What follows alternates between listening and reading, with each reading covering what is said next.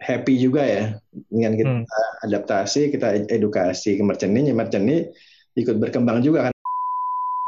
Untuk merubah tuh banyak banyak harus kita lalui kan. Tapi kalau misalnya di startup ya harus harus cepat gitu. Oh, ada things berubah nih. Ini nih. Daily Social Podcast.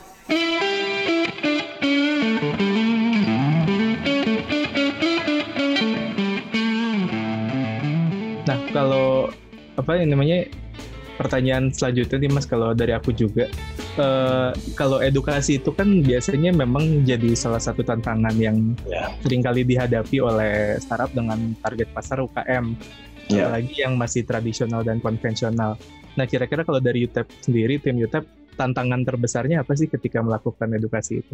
Ya emang sama sih. Emang biasanya kan digital company kita uh, everything just digital kan. Saya juga banyak kan sih emang everything go digital. Mau how to, mau app-nya, downloadnya semua gitu kan. Cuma kalau di market mikro Indonesia especially kan juga kadang-kadang tetap harus butuh pendekatan langsung gitu kan. Nah ini uh, di kita juga masih ada uh, kita masih ada tim uh, on the ground sih Juli. Jadi nggak pure digital, kita masih tim on the ground. Tapi emang kita yang ada fokus-fokus city jadi kita nggak semua gitu. Jadi untuk mengcater coverage yang luas kita go digital cukup download app register uh, self register dah gitu kan. In in, in within hour udah jadi merchant. Tapi kita tetap ada tim lapangan juga nih. Kita ada ada berapa kota yang udah kita ada tim lapangannya itu ada Jabodetabek ada di Bandung uh, Sukabumi Cirebon Tasik Garut Terus uh, kita juga ada region yang Jawa Tengah, Jogja, uh, Jogja, Semarang, Solo, Salatiga, Sukoharjo ya. Uh, terus yang kita juga ada Surabaya, uh, Surabaya uh, kita sampai Banyuwangi itu dari Banyuwangi, uh, dari Malang, Surabaya, sidoarjo sampai Banyuwangi. Nah terus yang hmm. terakhir kita udah buka di Medan juga. Jadi timnya hmm. Tapi dengan kita di lapangan pun juga kan nggak akan cukup, nggak akan bisa tuh mengcater semua merchant sana kan. Nah, hmm. itu lebih ke ekosistem uh, jeli. Jadi lebih hmm. ada ada ada kan nggak di kalau di daerah itu kan ada satu jalan yang hits misalnya ada hmm. jalan apa tuh kalau misalnya di Jogja jalan Braga, di Bandung ada jalan Braga misalnya hmm. terus juga ada, ada juga pasar-pasar ada juga pusat PKL kayak di kayak di Semarang itu ada uh, PKL uh, Kota Tua yang baru itu hmm. itu kan kita juga sama sama Pemkot uh, Semarang uh, sama uh, uh, Pemkot Semarang gimana cara menjelaskan para uh, uh, UMKM di sana. Jadi kita ada ekosistem itu, Juli. Jadi kita nggak nggak sporadik semua area, tapi ada ekosistem ekosistem. Di ekosistem itu kita ada tim, tim kita pun, wah ini agak kompleks sih kalau saya jelasin. Ada tim yang uh, akuisisi, ada tim yang uh, manage jadi nggak bisa kadang-kadang tuh nggak bisa khusus habis itu kita tinggal. Jadi kita harus ada manage. Cuma kita manage-nya biar kita cost efficient juga ya kita ekosistem. Jadi satu ekosistem hmm. satu orang itu menghandle berapa ekosistem. Jadi nggak yang nggak yang menyebar-nyebar gitu loh. Jadi hmm. saya pengennya itu ekosistem ini jadi kita bentuk karena harus educate kan. Terus baru move ke ekosistem lain. Dan approach yang lain ya kita sejak sama Pemkot. Kita udah kerja sama Pemkot Semarang sama yang terakhir ke mana Pemkot uh, yang di Bandung. Hmm. Jadi kita juga manfaatin uh, pemerintah karena sekarang kan juga uh, yang punya kepentingan menyelamatkan UMKM ini kan banyak, termasuk hmm. pemerintah kota kan. Udah Betul. mereka belum uh, digital, everything still manual, ada masalah pandemi ini, ya kita harus selamatin mereka nih. Karena kan mereka dibilang sama semua analis kan roda ekonomi Indonesia kan. Hmm, betul betul. Ya kita harus selamatin mereka ya emang kalau menyelamatkan mereka emang turun langsung. Nah ini kita masih ada tim lapangan mengeducate. Emang sih eh, di sisi kita ini kita educate terus segampang mungkin aplikasi kita bisa dipakai. Mm-hmm. Jadi uh, ka- uh, kalau yang uh, orang uh, udah mulai digital sih download, register dia langsung pakai gitu. Mm-hmm. Kemarin di uh, Surabaya, eh Banyuwangi, Banyuwangi ada merchant kita itu purely dari digitalnya taunya gitu. Dia jual mm-hmm. sosis kalau jual sosis dia ternyata pernah nyoba apply ke beberapa bank itu belum jadi jadi merchant gitu. Nah terus dia coba dia hmm. ngeliat uh, UTAP gitu kan di artikel terus dia, down, dia coba download dia coba register eh kok langsung jadi cepat jadi merchantnya? Gitu. Kayak dua jam gitu ya dicerita ya udah langsung saya pakai gitu. Terus nyata dia jualannya ya saya share share QR oh udah bisa. Jadi freak ini banget dia. Nah itu kan juga Tapi kan nggak semua merchant kayak gitu kan, yang WD yeah. kan. Kayak ada juga yang harus pendekatan. Nah, nah dengan pendekatan ekosistem itu enaknya tuh ya ketika kita ngeducate ke merchant ini, merchant ini happy, dia akan nyampein ke merchant lain karena mereka satu komunitas biasanya kan. Hmm, betul betul. Nah, itu kan ada community leadernya ya. Jadi ada paguyuban gitu ya mas ya. ya. Ada yang di dipanutin lah sih. Uh, yang di alun-alun tuh uh, kita tuh akuar dulu tuh ada ibu-ibu yang benar-benar simbolik lah di sana. Jadi semua orang uh, nah, kita akuar dulu gitu dia pakai dia happy dia dipromoin ke yang lain. Nah itu yang yang yang tim-tim lapangan sih memang ngeliat ada ada selalu pasti ada uh, cara lah. Cuma memang emang tough tough uh, karena emang mereka terbutuh edukasi yang kadang-kadang uh, coba pakai coba pakai gitu kan langsung gitu ya. Uh, tapi kita ada ada emang ada nemuin yang ada yang sem bisa semuanya hanya digital, emang ada yang harus dikunjungin. Tapi pun kalau hmm kita benar-benar limit nih karena nggak mungkin juga sebar uh, banyak orang kan jadi emang kita based on hmm. ekosistem itu jadi biar kita lebih efektif manage-nya. Oke, berarti kalau untuk jangkauan saat ini paling jauh di Medan ya Mas ya? Iya, iya. Ah. Cuma secara coverage sih, ya kita juga support kayak support uh, merchant kita di enterprise, uh, McDonald contohnya itu emang mm -hmm. semua nationwide kita bisa support. Uh. Uh, terus uh, merchant yang download aplikasi kita uh, di online gitu ya, ya dia bisa di mana aja kan. Mm-hmm. Bahkan banyak mm-hmm. juga yang kan kita ada ada analisa juga tuh di setiap uh, di apa, di BI dashboard kita tuh ada ada peta gitu kan. Mm-hmm. Yang live di mana aja, di mana itu kelihatan udah ada di Kalimantan, ada yang di Makassar, mm-hmm. bahkan ada yang di ujung Manado pun udah ada gitu. Udah ada juga ya. Nah. yang memang apa apa namanya terpaparnya memang dari online gitu ya mas ya?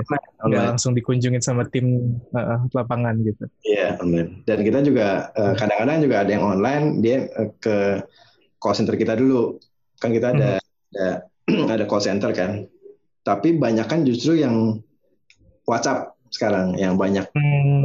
jadi ke call center WhatsApp kita ada di website kita ya kalau ada yang tertarik. Jadi tinggal tinggal uh, kirim WhatsApp langsung dibalas gitu. Banyak juga yang yang yang yang gara-gara digital juga. Paling nanyanya uh, ini untuk apa ya? Oh cara daftar gimana gitu. Dan setelah uh, tapi kondisi sekarang itu cukup mengedukasi sih oh ini bisa transaksi non tunai ya? Oh ya langsung ya bisa gitu. Terus gampang mungkin ya mas lewat WhatsApp ya. Juga udah ada yang melek. Saya butuh aplikasi ini buat uh, ngebantu saya penjualan kayak kasir layanan kasir gitu kan. Mm-hmm. dia udah udah udah cari-cari gitu loh. Nah dia langsung ke UTAP gitu. Karena emang UTAP ini ya emang kita besar ada banyak di enterprise solution ya uh, mm-hmm. yang pakai gitu loh Uh, bahkan ada beberapa use case-use baru yang udah kita masukin yang nggak cuma merchant F&B gitu kan. Kita ada yang masuk ke beberapa kayak hotel segala macam. Tapi di sisi aplikasi itu kita Recall di market ini emang aplikasi yang yang fokus uh, di UMKM. Jadi orang-orang UMKM eh, pelanggan mikro yang uh, mau mencoba-coba gitu ya, dia dia sekarang ya alhamdulillah juga karena kita konsisten kita membantu UMKM dan aplikasi kita juga simple buat UMKM jadi langsung dia ke ke UTAP kalau mau nyoba-nyoba gitu. Nah ini udah mulai berasa sih, udah mulai berasa uh, kayaknya emang uh, udah mulai melek digital emang harus kayaknya kalau nggak melek digital juga karena kayak pandemi ini juga quote unquote uh, kayak semacam challenge buat semua dan kayak seleksi alam juga ya uh, Julie ya. Jadi yang yang yang yang bertahan tetap berkembang ya yang bisa adaptasi. Nah, Nah sekarang lagi cari-cari nih cara adaptasi seperti apa gitu. Nah cara adaptasi seperti apa ya yang yang mungkin yang beberapa teman-teman UMKM kita udah rasakan ya kayak kayak sebat time deh saya harus mm-hmm. ke yang digital dan semua harus catat semua sapi. Gitu. Jadi udah udah udah udah mulai udah mulai uh, momentumnya udah mulai berasa dan sekarang momentumnya sangat tepat sih kayaknya hmm. buat buat kita di digital company. Oke. Okay. Dek, ngobrol yuk. Ngobrolin apa, Bang? Ngobrolin startup bareng media sosial.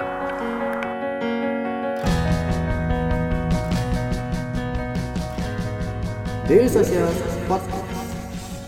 Nah, uh, kemudian balik lagi ngomongin pandemi nih, Mas. Kebetulan UTEP ini kan memang baru meluncur itu Februari ya. Yeah. Kemudian gak lama setelah itu langsung mulai ada apa kondisi pandemi COVID-19 terus ada PSBB juga.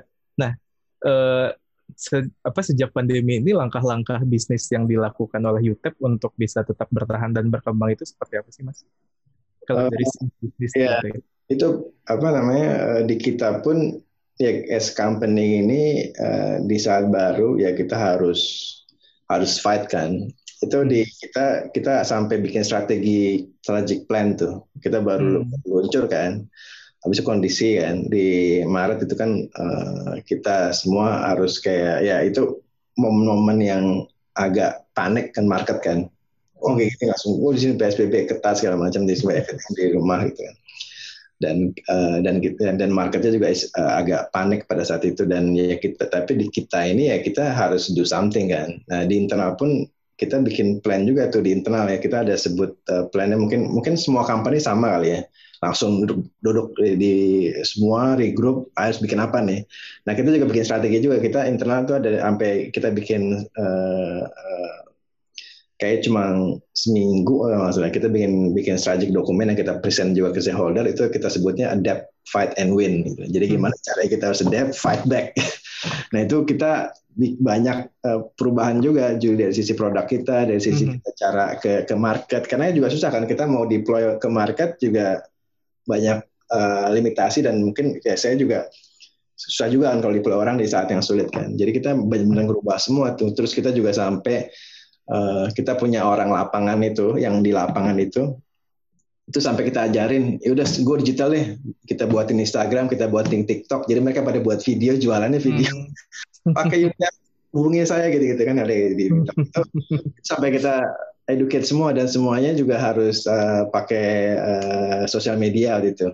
Hmm. terus kita juga tim uh, di lapangan itu biasanya kan mereka ada daily regroup, daily check-in kan sama supervisornya, terus sama region champion kita gitu kan. Nah saat jadi pada saat itu kan semua nggak bisa. Jadi mereka semua sekarang sampai sekarang jadinya. Jadi zoom semua, zoom call semua pagi-pagi. Hmm. Jadi sebelum mereka jalan zoom call gitu.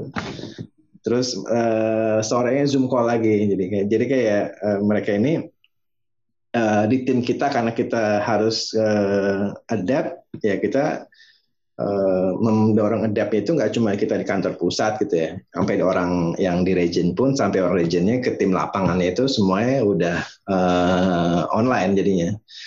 Uh, dan itu kita juga punya di bagian dari plan yang uh, di internal tadi yang ada fight win tadi, kita juga meng-IT fight nih yang berta yang harus bertahan itu nggak cuma kita nih as company UTEP. Hmm. Nah, kita harus uh, mendorong spirit yang sama bertahan ini bertahan dan uh, fight back itu ke mitra kita user kita which is merchant-merchant itu. Uh, makanya uh, banyak saat itu uh, which is sekarang juga masih jalan kita juga bikin namanya uh, kartu tap tap jadi si pelanggan merchant itu ada yang kita bikin kartu. Kalau buat dia jual online ada QR-nya ada yang kita bikinin uh, menu. Jadi ada juga yang ada case-case uh, gara-gara uh, ada merchant di Semarang itu uh, kita buatin menu, terus menu itu disebar WhatsApp, ternyata banyak pelanggan yang beli dari Jakarta gitu kan. Hmm. Dia, dia mau beli oleh-oleh lumpia Semarang kan nggak bisa ke Semarang. Nah itu sekarang masih berjalan gitu. Saya juga pelanggannya juga saya suka beli. Jadi kayak uh, kalau pengen lumpia Semarang, jadi orang beli online pakai WhatsApp, share QR-nya. Uh, hmm. Sekarang kan juga QR ini dari isu-isu patar juga uh, inovatif ya, kayak kayak link aja gitu kan. Terus bahkan MBCA MBCA itu bisa upload QR image. Jadi kalau hmm. kalau dulu kan QR-nya harus scan kan? Nggak harus nge-scan ya nggak harus nge-scan lagi tapi bisa iya, dari image yang udah di save gitu ya. itu ada option upload. Di link aja itu ada option upload. Hmm. di MBCA ada option upload. Jadi upload QR di upload langsung ada nih keluar merchant ya tadi yang di Semarang. Hmm. uh, cobain deh ada merchant kita tuh namanya Ju JW itu lumpianya enak jadi masukin aja langsung ada di situ WhatsApp WhatsApp dan itu dikirim dan itu udah berjalan dan ternyata uh, ya saya sangat happy juga ya dengan kita hmm. adaptasi kita edukasi ke merchant ini merchant ini ikut berkembang juga karena dia pakai ini buat mereka tetap bertahan karena toko tutup ya mereka jualannya di WhatsApp. Hmm. Ini yang yang yang yang kita lihat uh, kita ini cukup bersyukur company yang yang kita juga quite panikin di awal sampai sekarang kita masih uh, ya di awal-awal bulan kita selalu triple digit growth. Sekarang juga kita masih maintain di, di, di double digit growth gitu. Jadi kita masih maintain growth interest of company. Jadi that's that's good. So kita juga happy dan kita tunjukin ya kita bisa uh, adapt dan fight back. Dan ini yang kita dorong juga ke ke mitra kita, mitra, ya. KM. Ya dia juga bisa adapt. Nah ini kan sekarang juga kayak kayak masuk ke fase kedua sih. Nah kita juga mulai terobosan lagi nih, ada yang uh. yang yang kita lagi dorong ke para UMKM, ada fitur-fitur yang uh, kita uh, akan akan luncurkan nih kayak fitur buat uh, yang tadi share QR itu lebih kita mudahin lagi. Kita sebutnya TTM, TTM tapi TTM yang tatap terakhir tanpa tatap muka ya. Tanpa tatap muka. itu juga di nanti di app kita ini bisa setelah jerat QR itu langsung bisa ke uh, di share ke mau mana mau share ke WhatsApp, share email, share atau save image itu itu bisa. Ya, itu itu yang kita lihat sepertinya uh, udah udah ke arah sana nih uh, merchant dan ya itu yang, yang yang kemarin kejadian naturally ya makin banyak yang tadi bilang saya di Semarang ada yang tadi jualan sosis gitu ya.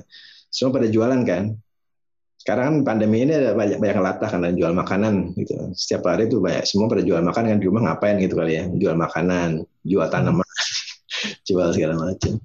Ini kayak momentumnya oke okay nih. Uh, um, dari sisi ini yang mengeduket uh, digital harus pentingnya digital. Di satu sisi juga uh, ya ini yang yang bisa berkembang, bertahan berkembang, yang bisa yang adaptasi, yang yang kayak gini. Ya ini yang kita educate terus, uh, Julie. Mm -hmm. Oke, Mas Arman. Company ya kita cukup grateful di kondisi ini kita bertahan, kita masih hmm. growth-nya uh, quite signifikan dan kita juga di uh, makin banyak isu partner yang yang connect sama kita, yang hmm. bank juga banyak yang kerja sama kita dan uh, sekarang juga udah FMG company yang kerja sama kita gitu kan, kita running hmm. program dan kita juga sekarang uh, di merchant merchant yang enterprise yang besar ini ini nggak cuma payment uh, Julie kita juga ngebantu mereka hmm. di loyalty kita ada handle e-voucher juga jadi uh, berapa merchant besar itu di e-voucher kita handle jadi yang yang kita support platformnya sama ya kita kalau uh, misalnya Julie mau butuh voucher McD ya kita hubungi UTAP gitu jadi kayak Uh, jadi kita juga solusi kita udah berkembang nih. Nah solusi loyalty ini yang kita dorong juga ke uh, merchant UMKM. Mm-hmm. UMKM ini kan nggak maintain pelang, uh, pelanggannya kan. Jadi kadang-kadang ya pelanggannya bayar uh, dia can recall aja gitu. Oh ini customer saya gitu. Mm-hmm. Nah itu kita akan uh, luncurkan. Nah, kita ada loyalty service buat si UMKM. Ini you be, you be surprised deh. Ah masa sih pelanggan apa pedagang small itu perlu uh, ngeritain pelanggannya gitu. Mm-hmm. Dan kita lihat ya perlu. Mereka semua punya pelanggan kan. Cuma mereka nggak pikiran gimana cara maintain pelanggannya kan. Nah ini gimana cara bikin orang balik lagi gitu ya. Nah, nah itu kita educate juga gitu. Jadi nggak semua nggak cuma uh, bertahan saat sekarang ya kita mulai educate nih. Ya ya ibu harus harus make sure pelanggan ibu balik lagi. Nah ibu bisa bisa make sure ibu, ibu bisa nge-reach pelanggan ibu untuk nggak misalnya ada yang baru-baru gitu. Nah ini kita lagi uh, godok dan yang di di coming weeks akan kita uh, luncurkan. Oke. Okay. Nah kalau untuk sejauh ini berarti udah sekitar 8 bulan ya Mas ya uh, YouTube setelah diluncurkan. Kalau dari growth-nya sendiri, kalau boleh tahu udah sejauh apa sih Mas pertumbuhannya YouTube dari, dari sisi sampai uh, sekarang? Dari total coverage network kita, merchant kita sekarang udah di 80 ribu ya penggunanya. Hmm, 80 ribu. 80 ribu, uh, ya ini juga sebenarnya kita mau masif, cuma di saat uh, ini cukup menghambat kita situasi COVID kan dengan hmm. membuat uh, mitra. Cuma kita masih optimis nih di remaining quarter, di remaining bulan di quarter 4 ini kita bisa akan go masif lagi. Uh, hmm. Kayaknya ini juga thing sudah udah menunjukkan improving ya, Bismillah kan. Nah, jadi ya kita uh, akan akan ada banyak campaign-campaign juga digital gitu. Uh, terus yang ini yang kita lihat untuk akan mendorong lebih banyak lagi dari 80 ribu. Tapi yang sekarang kita juga dorong dari 80 ribu mitra yang kita udah uh, enabled ini, gimana caranya mereka ya itu uh, mereka terbantu, mereka bertumbuh, mereka berkembang itu yang yang yang penting juga buat kita. Bahkan hmm. kita juga udah initiate beberapa program growth juga. Uh, growth program kita pun quite unik Juli jadi setiap region itu beda-beda kita dengan lokal juga gitu kan hmm. itu juga uh, yang kita sekarang uh, fokusin dan dari sisi company ya kena disclose number tapi in terms of the financially dan revenue juga kita growing so significant dan kita juga di company UTEP ini kita emang kita itu ada enterprise merchant, ada uh, eh, UMKM juga kan. Uh-huh. Di sisi lain pun kita juga ada solusi platform juga Juli dan alhamdulillah dengan kita akses di market Indonesia ini dengan ada solusi real yang udah dipakai dengan uh, merchant yang uh, besar sampai kecil, uh, mikro, itu udah ada company-company uh, yang pakai platform kita juga buat nge-support mereka, bisnis mereka jadi as platform. Jadi kita juga ada layanan platform ini yang yang uh, buat uh, loyalty, buat uh, processing engine kalau misalnya dia punya merchant atau dia punya customer wallet juga. Nah kita punya platform. Mm-hmm. Nah platform kita ini yang yang yang for company yang yang kita juga quite grateful. Kita punya platform yang udah adaptable sama Indonesian market sama Indonesian regulator. Jadi emang ini udah udah platform yang udah udah Indonesia, udah semua udah udah sesuai sama Indonesia. Dan ini juga diadapt sama merchant besar sama merchant UMKM gitu. Jadi ya ini ada udah ada beberapa company yang udah yang udah kita deploy bahkan pakai platformnya platformnya UTAP. Mm-hmm. Nah, ini yang membuat I think our company is quite uh, grateful on the condition walaupun keadaan sulit kita masih uh, grow significantly. Dan tahun depan uh, ya kalau ketika kita having a good milestone pasti uh, kita juga pengen make sure uh, milestone itu terus massive kan dari sisi shareholder kita dan tahun depan ini kita ada sangat-sangat plan-plan yang sangat ambisius uh, di Indonesia. Oke. Okay. Jangan lupa subscribe Ngobrolin Startup Daily Social Podcast di SoundCloud, Spotify, atau aplikasi podcast favorit kamu uh, balik lagi nih Mas kalau untuk uh, soal pandemi, kalau misalnya kondisi pandemi ini udah mulai stabil lagi, kemudian mungkin uh, perekonomian udah mulai stabil, orang-orang udah bisa keluar rumah lagi, kira-kira dari UTEP sendiri kondisi bisnis seperti apa sih yang diharapkan dan dibayangkan? Kemudian kira-kira bagaimana sih untuk mulai mewujudkannya dengan langkah-langkah yang bisa dilakukan saat ini? Oke, okay. dari sisi kita kita tetap fokus ya. Dari sisi yang kita direct to market kita uh, terfokus di sisi merchant. Uh, di ta, di saat situasi udah membaik, uh, yang kita langsung akan genjot secara signifikan is the scaling up. Mm-hmm. Jadi udah ada beberapa yang kita lakuin, kita udah punya formula yang I think is pretty uh, good. Karena sekarang pun kita udah udah merubah nih. Jadi as a startup kan ya mungkin juga udah banyak ngobrol startup startup kan dinamis juga kan. Betul, betul. bisa jadi sama uh, last week itu beda. Next week juga bisa beda juga gitu kan. Karena emang kita lihat kita juga harus bisa gerak cepat kan dengan kondisi kan dan tim kita pun sekarang udah ya banyak lah kita ngejas jas oh kayak gini cocok nih kayak gini cocok nih. Kayak sekarang pun kita ke uh, uh, ke tim-tim kita di lapangan tuh udah fokus on uh, uh, aktif gitu. Harus jadi kita nggak pengen cuma kayak get the acquisition number tapi kita juga harus merchant tuh pakai our service gitu lah. Educate mereka gimana pakai gitu segala macam. Ada challenge apa kita kita kita educate terus ya itu maintain mereka aktif uh, jadi eh, kita udah punya formula lah yang men, yang yang kita udah tes dalam keadaan sulit pun kita masih bisa dapat scale, kita masih bisa maintain mereka aktif, uh, uh, dan kita juga masih bisa maintain good engagement sama mereka gitu kan. Jadi ada beberapa hmm. fitur yang kita bisa tetap engage sama user kita. Nah ini formula ini yang yang setelah nanti keadaan uh, oke okay, memungkinkan, yaitu kita akan scale up. Ya kita juga uh, harus believe ya, saya juga percaya lah personally uh, things will get better kan. Kita juga harus optimis kan. Karena kalau misalnya kita wah ini gimana negatif terus nggak ngembang kan. Jadi kita optimis things will get better. Minggu depan akan better, bulan depan akan better, next year gonna be better. Nah ini tetap kita plan kan, bahkan kita saya ini juga mungkin setiap hari uh, ya run through sama uh, grup kan udah mulai plan buat 2021 kan. Nah ini juga menarik sih, mungkin semua company sama 2021 ini pasti beda nih waktu kita bikin plan di 2020 2019 ya buat plan 2020 itu kan kita nggak mikir ada kondisi pandemi gitu. betul betul. Sekarang itu jadi harus terfactor in kan. Nah ini merubah semua sih, merubah landscape bisnis, merubah landscape secara uh, uh, di shadow level di company, dari sisi industri gitu kan. Terus juga ngerubah dari sisi consumer behavior, user behavior ini udah ngerubah semua. Dan dari sisi company uh, uh, mengeksekut strateginya juga kita harus mikir-mikir jadi sekarang kan. Kalau dulu kan kita nggak tahu tuh ada ada covid, tapi for company yang mungkin langsung langsung gimana ya?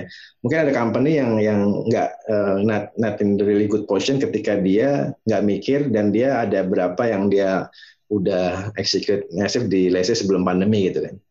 Nah dengan kondisi ini sekarang kan kita juga harus memproject nih keadaan uh, di masa depan gitu ya. Hmm. Di masa depan ada faktor X loh yang kita harus pikirin gitu. Dan ketika ada kejadian uh, ya walaupun some people say it's 100 setiap 100 tahun, tapi kan kita juga harus uh, mikirin kan ada faktor X mungkin setiap uh, kita bikin bisnis plan harus kita pikirin gitu. Nah maka makanya kalau di startup kan lebih biasa tuh kayak saya ini ada ada monthly checkpoint sama shareholder, ada quarter checkpoint sama shareholder dan dan di saat itu kan ya beda lah kalau saya waktu dulu di corporate ya emang corporate plan, ya we have plan, ya kita untuk merubah tuh banyak banyak harus kita lalui kan. Tapi kalau misalnya di startup ya harus harus cepat gitu. Oh, the things berubah nih, ini nih.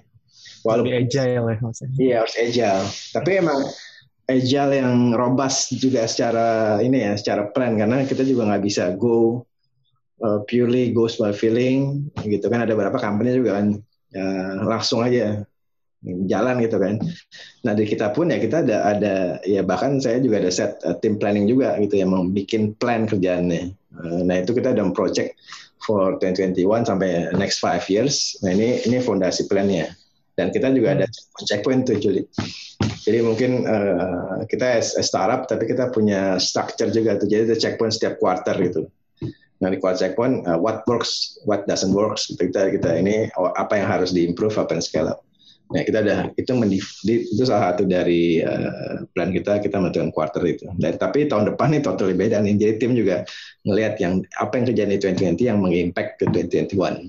Hmm. Jadi ada ada berapa itu come up sama ya karena kondisi ini. Tapi kita juga harus jadi company yang bisa turning uh, challenge atau problem jadi great things kan. Ya kita juga ngelihat nih dari sisi company uh, yang kita lihat potensi atau peluangnya itu seperti apa. Karena kalau semua ngelihat secara makro ya emang pretty scary kan ya. Wah ini gimana nih ekonomi gitu kan. Tapi kalau misalnya kita ngelihat ya kita confident lah this this country akan bertahan kan. Dan dari sisi bertahan itu kan juga nggak cuma kan kalau satu negara nggak cuma perintah kan ada rakyat ya pasti rakyat semua pengen bertahan kan dan Indonesia ini satu mungkin country yang sangat kreatif dari sisi orang-orang yang di bawahnya ya. Mereka punya selalu find a way untuk bertahan itu. Kayak sekarang pun kan yang saya temuin di UMKM pun ada masalah ini ini ada saya nemuin banyak yang yang dulu dagang ini jadi dagang itu gitu. Jadi kayak dulu dagang ini misalnya ada bengkel nggak jalan, dia sekarang jualan kue gitu. Atau jalan ini. Jadi banyak tuh. Jadi itu kan itu juga uh, salah satu bentuk uh, ya mungkin uh, dia, dia, dia ke tempat digital yang cocok apa sama karakter orang Indonesia kan. Indonesia pasti bertahan sih saya yakin. Dia selalu cari-cari oh nggak bisa ini bisa coba itu gitu. Nah ini yang hasilnya bagus ya mas ya. Iya. Jadi saya yakin sih dengan ini ya company kita eh, kita juga ngeliat marketnya ya kita bisa bisa adaptasi dan maju bareng. Especially kita I think we have a good quarter walaupun sangat sulit. Uh, ya kita sekarang udah bikin 2021 uh, ada beberapa strategi yang yang yang yang kita leverage dari keadaan yang sekarang. Dan saya yakin dengan uh, ya harus jadi perusahaan yang yang ngelihat sih yang bisa ngelihat oh kayak gini harus begini sekarang. Gitu. Ya kita banyak berubah sih. Semua berubah. Jadi dari sisi marketing kita berubah, dari sisi produk kita berubah, hmm. operations pun kita berubah. Sekarang jadi operations juga sekarang banyaknya yang digital kan. Hmm. Jadi manage the merchant pun ya harus digital. Nah itu secara teknologi pun kita berubah gitu. Di internal pun kita udah ya benar-benar ya as teknologi company kita juga internal kita harus pakai teknologi kan. Jadi semua hmm. operasi itu semua udah udah banyak yang udah kita go ke automated gitu. Karena kalau enggak ya itu juga susah juga tuh uh, menghandle. Jadi ada ada beberapa perusahaan yang mungkin bagus tapi dia nggak siap menyiapkan dari sisi operationnya. Nah itu yang yang yang kita pun di internal ini kita make sure kita uh, kuat dan robust di sisi operation. Nah itu itu itu dari sisi uh, mungkin uh, dari ya dari saya bisa kasih tips-tips juga nih for company itu yang bertahan ya, ya harus harus begitu saat sekarang. Oke mas, uh, satu pertanyaan terakhir nih mas uh, dari kita uh, balik lagi ke pada soal landscape UKM nih. Hmm. Uh, nah ketika apa namanya nantinya dengan apa namanya dengan berbagai approach dari perusahaan-perusahaan teknologi di Indonesia, kemudian banyak UMKM yang sudah menerapkan teknologi dalam bisnisnya, sudah go digital dalam bisnisnya. Nah, kira-kira seperti apa sih kondisi yang diharapkan oleh uh, mungkin Mas Herman sendiri ketika UMKM sudah sudah semakin besar gitu uh, presentasinya yang go digital? Iya, yeah, yeah, kita ya saya personally akan happy lah. Uh, kita juga this this challenge kan juga besar dan dan dan dan saya juga pribadi as company juga yang ngajak semua ya semua company yuk bantu mereka gitu kan dan ketika hmm. mereka grow ya everybody grow bahkan ya ada company-company yang bisa uh, yang saya pikirkan mungkin sekarang nih semua ngelihat hal yang sama nih UMKM kita punya challenge nih challenge besar gitu kan dan dan mereka perlu dibantu gitu intinya kan dan kita as company ini ya kita uh, ya kita as company ya kita harus tetap support our client segala macam. Cuman dari sisi kita kita juga harus ada kok ada uh, ini salah satu yang move saya juga sih uh, ketika mau dorong meetup ini ya karena mungkin seiring umur kayak Juli ya harus mikir social uh, impact juga social responsibility itu to community gitu. Jadi saya pikirin saya pikir juga ini uh, ya saya juga sekarang run this company ya saya juga harus mikirin I think this company juga harus punya kontribusi nih buat UMKM ke Go Digital karena dengan mereka Go Digital itu kan kayak sebenarnya itu kayak pintu jadi jadi hmm. itu kayak pintu mereka masuk ke dunia yang beda gitu kan makanya kita juga ada dulu kita dari ya, dari marketing which kita masih lakuin kita mengajak kita sebutnya langkah digital gitu. Jadi gimana cara merchant itu dari UMKM yang mungkin masih dunia analog gitu ya dia ngambil langkah digital itu kan kayak ambil kayak step doang. Cara dia masuk ke langkah digital di open semua kan. Hmm. dia open ke semua dunia digital. Digital startup ini kan juga banyak unik-unik. Ada yang ada yang bermain di logistik ada yang bermain di segala macam ada yang bermain di marketplace juga gitu kan. Everyone uh, tapi dia kan itu kan tapi si mitra ini macam harus mengambil langkah dulu nih Hmm, langkah awal gitu ya. Langkah awalnya itu yang susah gitu kan. Nah, kita saya hmm. sih uh, uh, ya senang lah kalau banyak di landscape-nya itu emang udah banyak yang go digital itu juga uh, yakin banget itu pasti impact juga as the whole micro juga kan. Hmm. Karena emang uh, ya we're talking about 64.2 million gitu kan. Jadi ya uh, some portion of them itu ngambil langkah digital itu pasti impact-nya besar some people itu grow itu pasti impact besar ya. Karena uh, yang saya lihat ini ini mereka punya potensi gitu loh. Emang hanya yang saya yang saya bilang tadi ngambil langkah awal langkah digitalnya itu tuh. Nah setelah ambil langkah digital itu kayak semua terbuka kan. Hmm. Oh orang sama mau semua kena sana, sana kena sama sama, sama itu. Oh saya dia udah mengerti. Oh kalau misalnya saya uh, bagus saya bisa dapat uh, capital yang untuk uh, ngembangin. Ya kita juga ada mitra-mitra Juli udah mulai mikirin uh, kita uh, gimana caranya kita come sama productive loan gitu. Karena kan saya juga akan main stok juga. Jadi kalau misalnya stoknya warung itu habis dia bisa beli kan supply chain kan. Nah supply chain itu ketika semua record rapi nah itu juga bisa dia bisa dapat loan buat beli stok untuk membangun bisnisnya gitu. Mm -hmm. Jadi kan itu produktif kan. Jadi loan produktif. Jadi uh, bagi financial institution dia happy, dia juga punya data dan dia punya merchant yang benar yang emang kita kasih loannya dan lo ya dan itu aman low risk karena emang dia buat beli stok dan buat dia berkembang. Nah ini yang yang yang yang kita lihat uh, banyak sih pasti uh, company yang akan uh, get the benefit ketika UMKM itu udah ngambil go digital ya. Kan dan dari sisi kita YouTube ya kita happy karena visi kita kan juga emang uh, about empowerment kan. Gimana kita hmm. empower business to be their best gitu. Nah itu itu juga ketika kamu uh, mau that vision emang kita lihat para UMKM ya khususnya mereka nggak tahu what is my, my best gitu. Ya mereka cuma jalan doang gitu. Nah makanya kita vision kita pun ya kita pengen mengempower all business to be their best jadi hmm para pelaku UMKM untuk menjadi yang diri mereka yang terbaik gitu. Nah itu yang emang udah kita tanamin dari sisi company kita pun ya kita ini emang harus membantu mereka untuk grow gitu. Nah ini yang yang ya, ya yang saya lihat uh, arahnya uh, sudah terlihat juga dan kondisi ini juga yang mendorong lah digitalisasi momentumnya juga udah udah kelihatan nih. This is the momentum hmm. for all of us gitu. Nah ini yang kita uh, uh, dorong sekarang dan kita juga ajak partner-partner juga. Kita ajak partner-partner di suar, partner-partner bank, partner-partner supply chain. Bahkan uh, ada company juga doing the same gitu. Ya udah kita emang digitalkan mereka. Karena that's the probably one of the way untuk make this uh, country keep growing as yang kita pikir 2030 jadi ekonomi nomor 7 apa nomor 4 ya Nah itu kan juga emang ketika ya imagine ya dengan 64.2 million ini grow, how big the impact gitu kan. Nah that's that's the, the thing yang kita lihat dan kita yakin dengan kita start dari uh, mitra-mitra UTAP. Makanya kalau misalnya join UTAP ya itu mau mantap usahanya ya gabung UTAP, mantap sama UTAP. itu Juli. Oke terima kasih.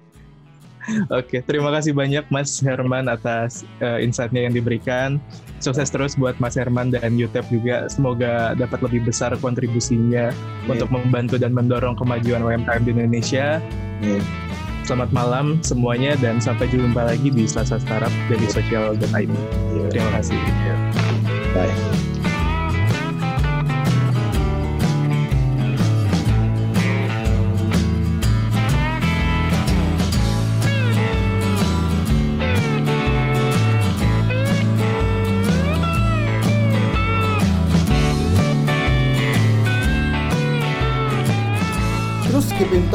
Kita di dailysocial.id untuk website kita. Di Facebook kita ada dailysocial.id, di Twitter kita ada @dailysocial dan di Instagram kita ada @dailysocial.id.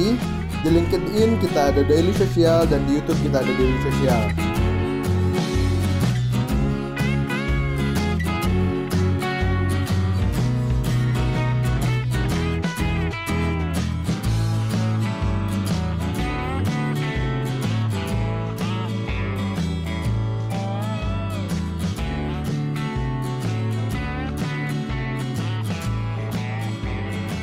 Daily Social Podcast.